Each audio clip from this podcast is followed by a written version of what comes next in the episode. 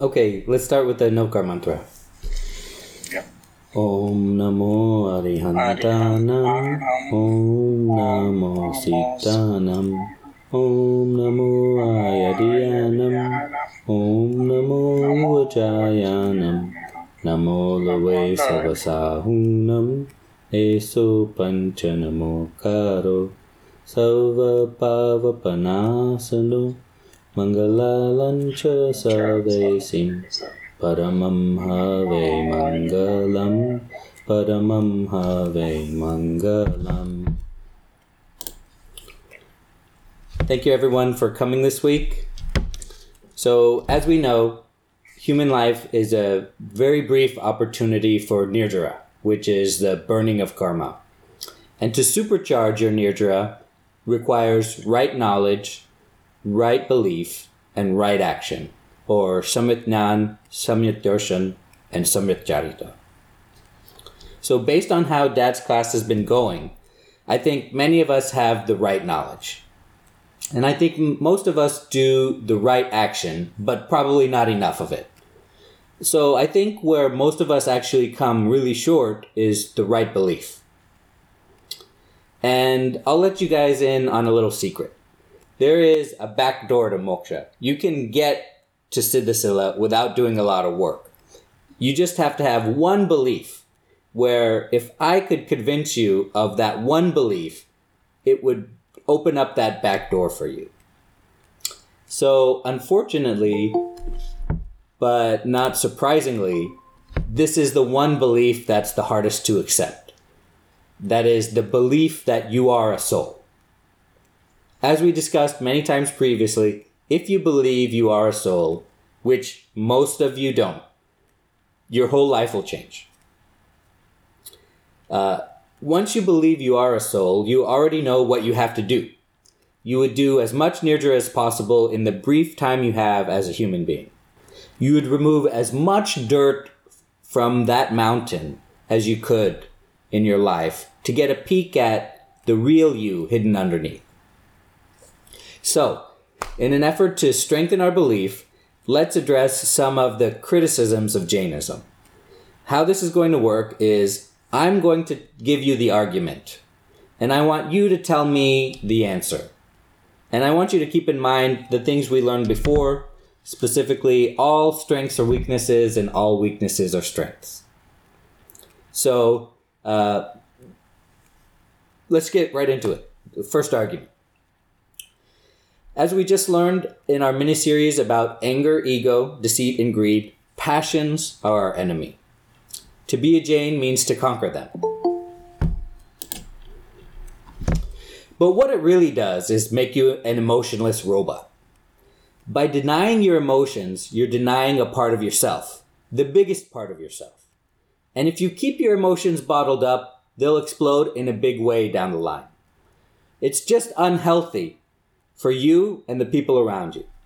Being emotionless will make you a bad husband, a bad father, and a bad person.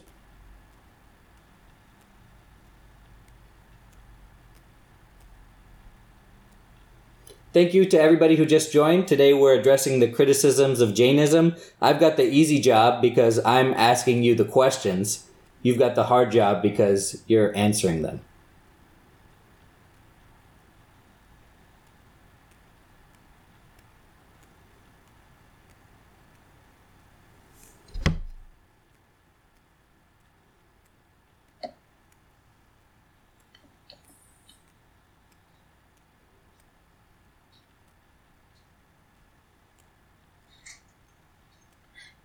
You, you want to ask your question a different way, a little bit maybe?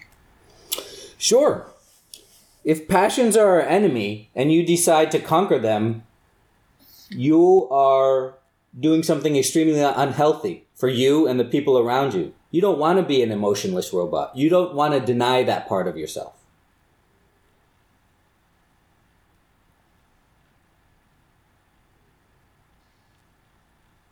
Yeah, I because people around you.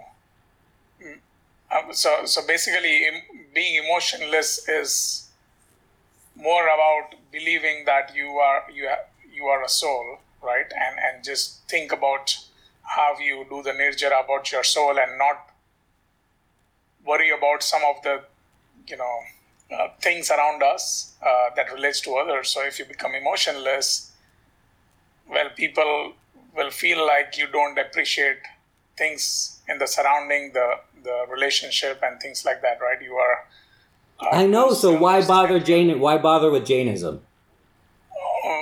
well but those are two different paths right what, what we are doing here is is just for uh, so-called this life and and when we think about soul that's more of a long-term uh, for lack of better word solution right in terms of uh, this is just this life is just one step in the journey and and you are spending that time with the people but only for this step on this step uh, so So who Yeah. cares about your family then?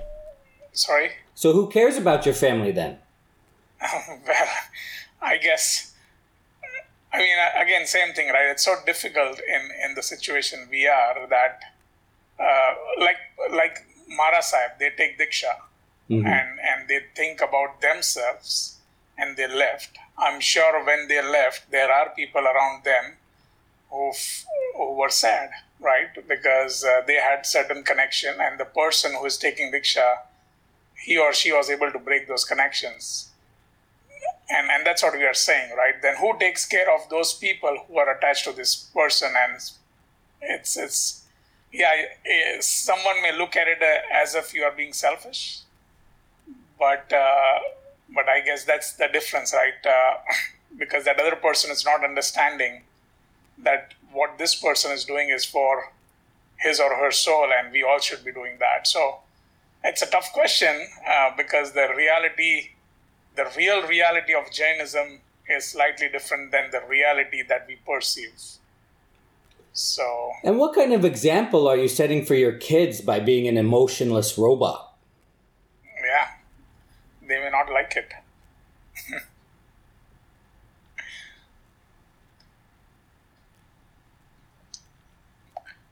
yeah, it's a it's a it's a tough question.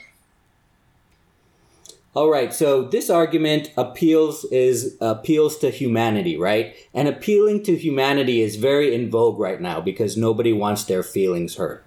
But remember, you're not human. So an appeal to humanity shouldn't work because as you as you mentioned, you're a soul. Your body is human and you are not your body. What people are calling emotionless is actually serenity. There's no suppression of emotions. Rather, there's just no action on those emotions. And only the observation of those emotions that pass through your body. Because emotion has nothing to do with you. Right? And you- you're setting quite a good example for your children that you don't let emotions control you. And um, it is not it is not a bottling up of emotions that explode down the line. In fact, you're releasing your emotions right then. So remember, when somebody tries to make an appeal to humanity in an effort to discredit Jainism, uh, remember, you're not human, right? So here's another one. Here's another argument for you. This karma theory is too complicated to be true. There can't be particles floating around everywhere like the ether and attached to our souls based on everything we do. And those particles, if there were, they couldn't read our mind and attach more intensely the more passionately we, passionately we do something and less intensely when we have less passion in our mental state. And how can there only be eight types of karma? I don't get it. How can a universe of possibilities of action be categorized in only eight types of karma? Shouldn't there be one type of karma for each action? And what about on other planets where there's no life? Is free karma just floating around there on Neptune, waiting for life to just so it can attach itself to any life that occurs? It just doesn't make any sense.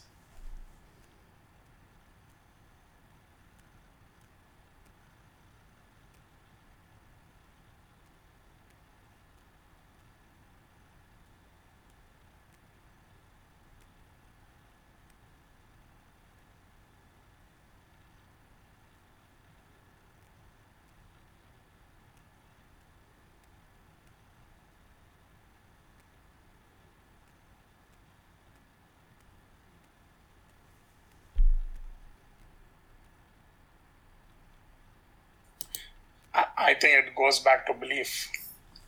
Okay.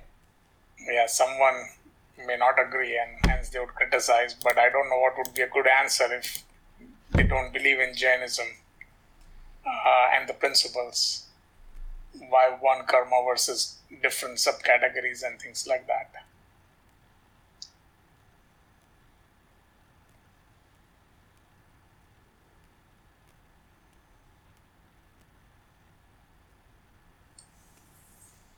You know, Tim, uh, there was a earlier um, dad's class that we had about certain things that we have to believe in versus certain things that uh, you know are uh, maybe uh, logically fit, you know, into the scheme of things. Mm-hmm. And I think I think that the the karma part is a combination of both of that because the way it's laid out, it allows you to believe in it and then have a path for it, you know. And so um, I was just thinking about that one class that we had where you were talking about, you know, uh, the shadows and you know, if you see a shadow of someone, you know, in the cave, like you know, is that really a shadow or not, right? You right. Uh, and that that kind of concept. Right. That defends my. Uh, my actions to you at this point. But. Certainly, that's one thing. A lot of a lot of religions have a few items you take on faith, but remember, you can test the karma theory in your life to see if it's true. I've done it because a majority of oh, remember we learned about some karma comes to fruition in one or two hours, some in days or weeks, and some in lifetimes. So you can analyze the events of your life and draw lines between actions and consequences that seemingly have nothing to do with each other as evidence of karma theory. I've done it, and I encourage you to do it. When things happen that are out of the ordinary, try to think about what could have caused that. And a universe filled with karma is no more complicated than a universe filled with atoms. So let's just take a look at the Earth, including the air and the atmosphere around the Earth. It's just, if you consider it from the point of view of only atoms, it's just a big ball of atoms. We only feel like air is space because we are so grounded in our senses that we can't figure it out, figure it out, make the world make sense any other way. But if you just look at everything around you, including the things you can't see between you and what you can see, it's all atoms. It's just one big giant ball of atoms that's kind of the thing the atoms are moving around in it. So a universe made up of karma is no different from that. Also, there seems to be a finite amount of naturally occurring elements, which everything is made out of based on the different ratios of how those elements combine, right? So same thing.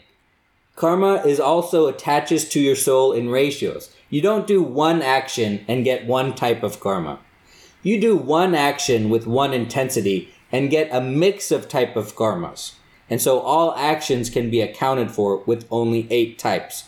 It's a bit like asking, well, why are there only four fundamental forces in the universe? There's only four. Okay, there's gravity, the weak nuclear force, the strong nuclear force, and electromagnetism. This explains all the physics in the universe as we know it. It's a bit like asking, well, why aren't there five? Or why aren't there three? Well, we're just describing what we found in nature.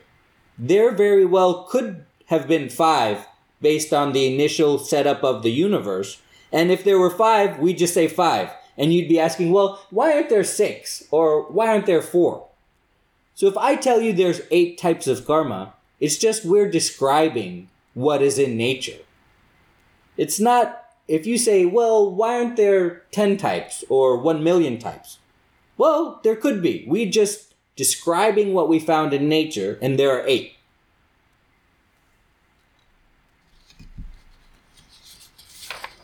Okay, so put your thinking caps on, get your unmute yourself. If you don't want to unmute yourself, unmute yourself, and um, let's go to the next one. Why is there so much emphasis on food? All I hear about is vegetarianism and veganism and onions and potatoes. People celebrate fasting for as long as possible in Jainism, and that is extremely unhealthy. Humans are designed to be omnivores. The shape of your head and your jaw is designed to be omnivore. Jainism seems to be about food more than anything.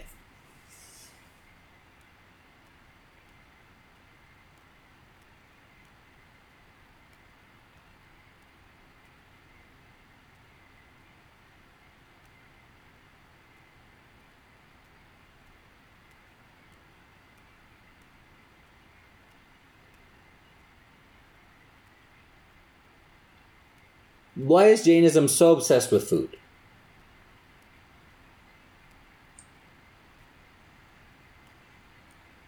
I think you're right.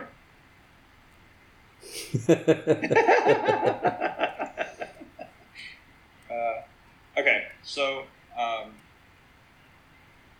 if you've ever fasted, the 24 hours or the time, uh, the time that you fasted, your mind may only think of food or what you will have after the fast ends. And the ability to have that willpower allows you to really focus your mind on something else besides that while you're doing it.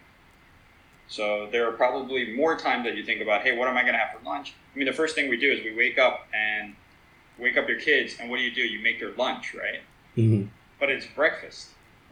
Mhm. You know, we're already like Two steps ahead. yeah, right. You know, and the next conversation you have maybe with your spouse is, "Hey, what's for dinner? Like, do we have everything for dinner so we get groceries or whatever you need, right?" But our life revolves around that, and if we took that piece out of our life and use that that energy to do something else, it Mm. would be like thirty percent of our day comes back to us. You know, a very big, big part. I don't even know if I'm making any sense anymore, but no, that's great. Um, you want to reserve your mental energy for the things that matter, and food is not one of them. but I, I definitely do think Jainism is is all about food. Though I, I, I definitely do think there's some some real solace to that.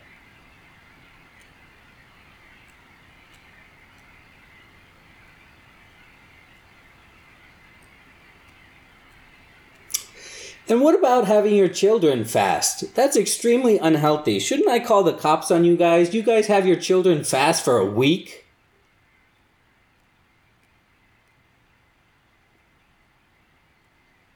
The fact that they can do it for a week, man, power to them, man. you know. um, once again, I would go back to saying that whether you're an adult, you're a senior, you're a child, um, but if you have the willpower to do it, you're embracing that willpower and creating more time for your mind to think about other things besides food. But at the expense of your children's health. Well, I don't think it's uh, at the expense of someone's health. I mean, like, it's one thing if you're taking some, I mean, if someone's taking some medicine and then they're trying to fast, I'm not sure I'm with that. Medicine for, for their health. I got that part. But I don't think that has to do specifically with, you know, someone that is healthy, you know? Being vegetarianism is definitely unhealthy because our bodies were designed to eat meat. The shape of our teeth are, is proof enough that we evolved to eat meat. So, what's the question? Why are you vegetarian when it's so unhealthy and when it goes against everything that millions of years of evolution have perfected? I think that uh, you know, eating meat, uh, you can probably get the same nutritional content by eating something else from a from a factual point, and that's why vegetarianism is, is taking off not only in this country but all over. I mean, think about it. When we were young, right, we could only go to Burger King or McDonald's and order fries. right? Now you can actually get a veggie burger there. If you went to you know one of those places and said I want a veggie burger, they laugh at you, right? You know, I mean, they, you know, the world is changing because of it, you know, and there's a reason, you know, um, to go do that. And the fact that you know we may have been designed to go do one thing doesn't mean that that's the right thing to go do. I Guys, think someone else help me out here. I'm just like fighting the fight here. I think that um, the reason other people focus on or consider Jainism as maybe the religion of food is because it's only the most outward manifestation that they see of Jainism as we interact with people of different faiths, and so it's what they focus on.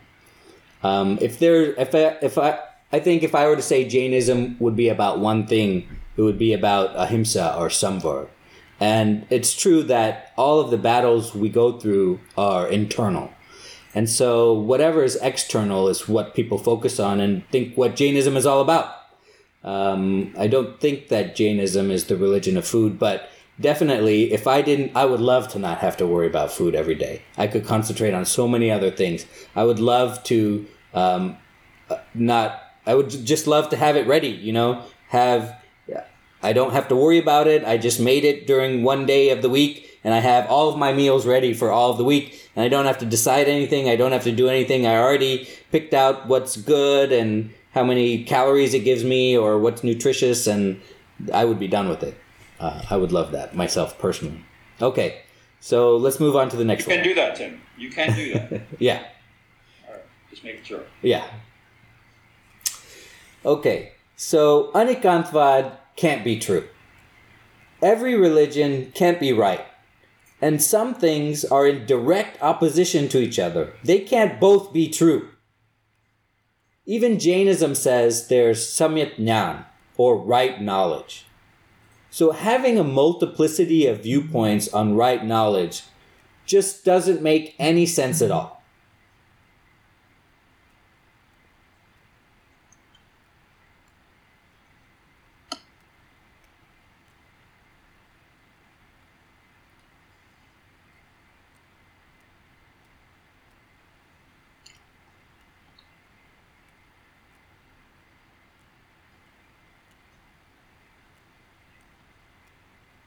Say that once again, Tim. I'm sorry. Anekantvad, which, as we know, is the doctrine of multiplicity of viewpoints. And the doctrine states that we all have limited knowledge. And in fact, we, in fact, everybody's right. Even other religions have a piece of true knowledge. But it can't be true because other religions say things that are in direct opposition to each other, and we're calling them both correct. Even Jainism says that there is a right knowledge and a wrong knowledge. So, how can the doctrine of Anekantvad be true?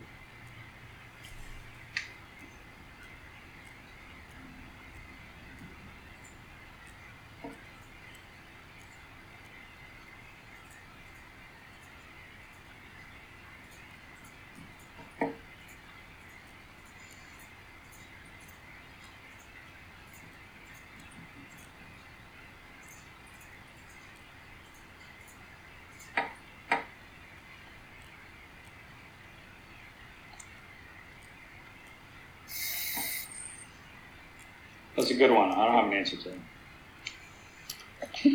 Well, seemingly opposite viewpoints can be true depending upon your frame of reference.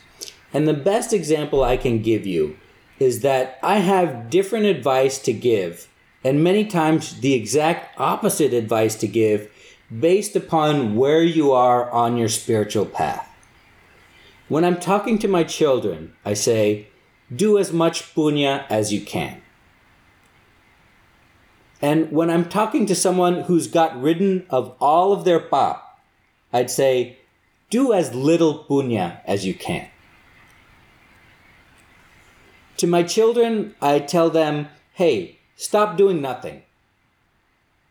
But to someone who is a very advanced Jain, I would say, that's amazing, all the nothing you can do. keep on doing nothing, keep on practicing samvara. So these are opposing statements that are both true.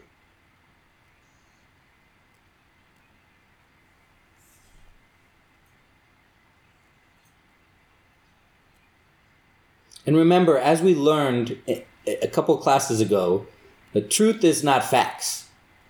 The I can tell my kids to do as much punya as you can, and that's true. That's the truth because I am that's the best advice for them and that is the best way to go for them to continue their going on their spiritual path. That's true. It's not a fact. The fact is we want to limit all of our paap and all of our punya. But for them, for me telling them to do that, that's the truth.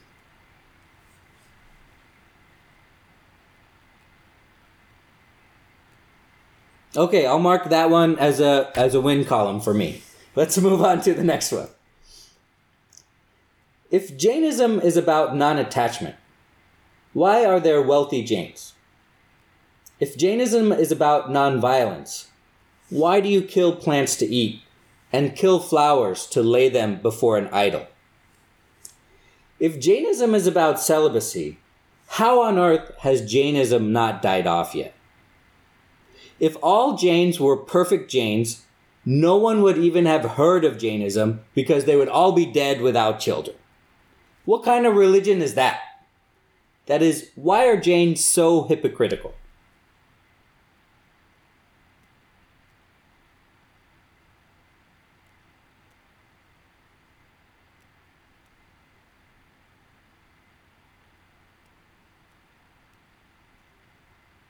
Okay, so you eat plants because um, because they have the least amount of senses out of all the other things that you could eat. Right. Um, and I would say the flower would be the same concept uh, for offering that. Um, you don't have to make an offer to an idol. You don't have to kill. I understand you have to kill something to eat. Okay, I'll give you that one. You don't have to kill something to make an offering to an idol. Uh, the, that's that's that's fair, but you know, a lot of people bring fruit and other items as well. You know, uh, and that would be the same thing for that, right? You know.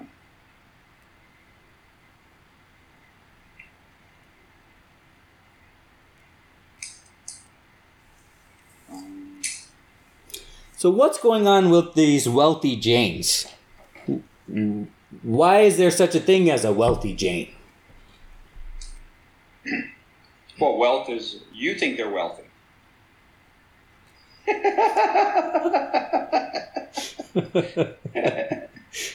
wealth is yeah. Isn't that the problem? Wealthy people don't think they're wealthy. I don't know. Are you talking about facts? Is that a fact? Is, is that what you're telling me to? yes, I'm telling you that there are wealthy Jains. And why, if Jainism is about non attachment, why are there wealthy Jains?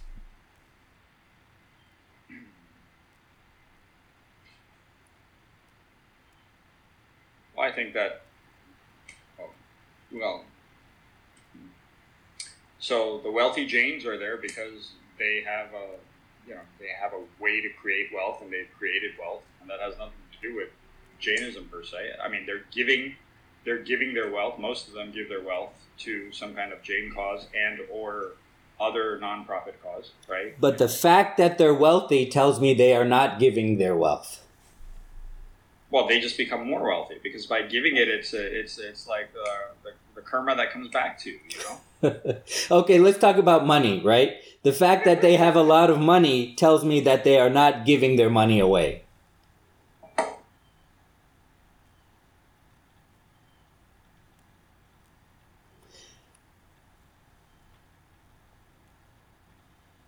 So can you? So okay. So should we tell them they're they shouldn't be Jain anymore? Is that what we should do? No, I'm telling I'm telling I'm telling them that they're hypocritical. Okay. And what kind of religion where if everyone practiced it perfectly, it would die? What kind of religion is that?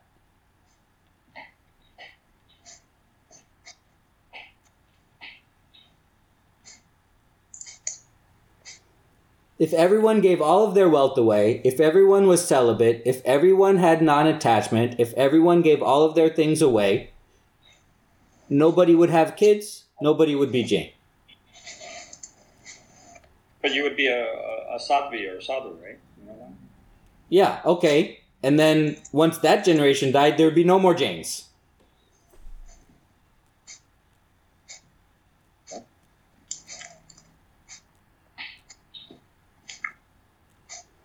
I think uh, what we're missing here is remember, Jainism is describing nature. It has zero to do with propagating itself. If all Jains died out, that doesn't mean there'd be no Jainism, because Jainism is just the truth. Right? So, we know Jainism will die out. And we know that there will be the next Tirthankar, uh, the number one, as we do the cycle again, that will descri- that will see the truth, see the underpinnings of the universe, and tell that to people. And that will be Jainism. So remember, when somebody tries to criticize the religion, remember it's just nature. Who cares if Jainism dies out? If people don't know about Jainism they will know because it's simply the truth and you can just observe it by looking around you. All right. Last one. Most important one. What evidence is there that souls exist? All of Jainism is about souls. Yet Mahavir provided no proof that they exist because he couldn't. It's very convenient that souls are invisible and can change shape depending upon the body that they inhabit. A soul can inhabit an ant or a microscopic being, and a, and a soul can inhabit an elephant. It's a little bit too convenient that there's no falsification possible of a soul, and that is the bedrock upon which Jainism exists.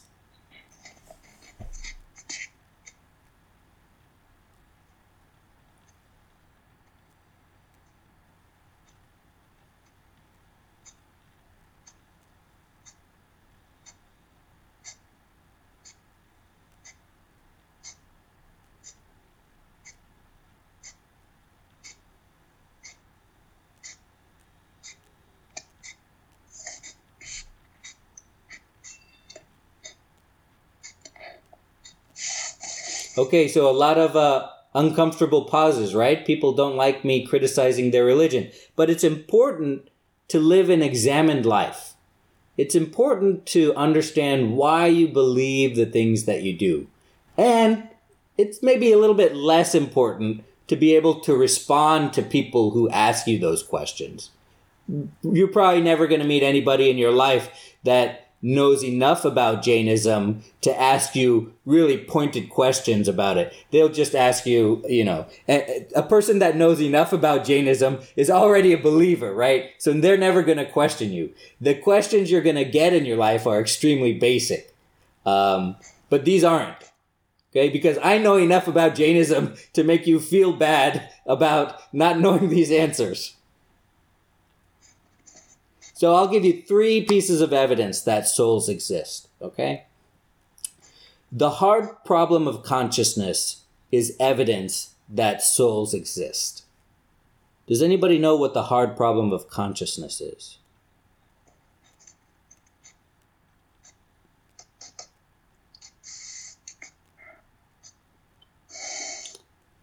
The hard problem of consciousness is how does experience arise out of non sentient matter? That is, our bodies are just made up of particles, right? And individually they would be nothing. They would we wouldn't say that they're sentient. But even our brain, we don't understand how experience arises out of the atoms of our brain. And the evidence that souls exist is that we haven't solved the hard problem of consciousness yet. The second piece of evidence is that there's a difference between awareness and thinking. The difference between aware that there's a difference between awareness and thinking is evidence that souls exist?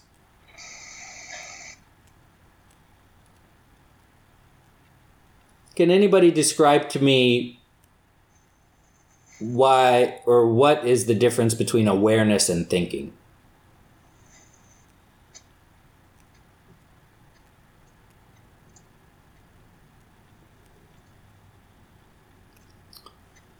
So, thoughts arise in your brain without any origination by you. That is, remember, you are not your thoughts, as we learned a while ago. And so you are only the observer of your thoughts. If you sit still and examine the thoughts that flow across your brain, you will have eventually come upon the conclusion that you did not originate them. You only see them passing by. And so the thing that sees them passing by is the observer, which is your soul. And the thoughts themselves are originated by matter, which is your brain. So, and people have noted this phenomenon and it's well observed. So that's proof that, that's evidence that souls exist. The last one is similarly the ability for meditators to tap into the blissful nature. When you meditate for a long time, you will tap into that feeling of peace, of bliss. But where does it come from? Well, we know that it's the nature of the soul. Okay? And so people reporting those observations is evidence that souls exist. All right, so questions or comments about any of those? We went through six of them. We went through being an emotionless robot, number one. Number two, com- karma theory is too complicated to be true. Number three, the emphasis on food. Number four, Anekantvad can't be true. Number five, the hypocrisy of wealthy Jains, of killing plants, of uh, the breakdown of society if everyone was a perfect Jain. And number six, the evidence that souls exist. So, questions or comments about any of that.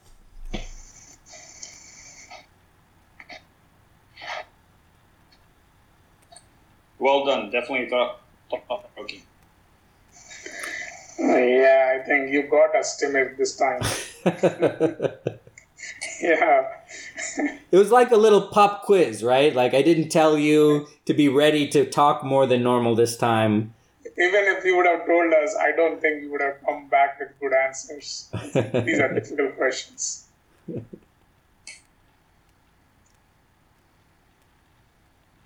Okay, well, thank you everybody for your time this week. I really appreciate that, and, and I hope that you got something out of this, uh, this little exercise. Obviously, I didn't make, I didn't want to make anybody feel bad or anything like that. Um, but I hope that we understand the importance of examining why we believe what we believe. Awesome. Thank you, everybody. Thank you. Bye. Bye.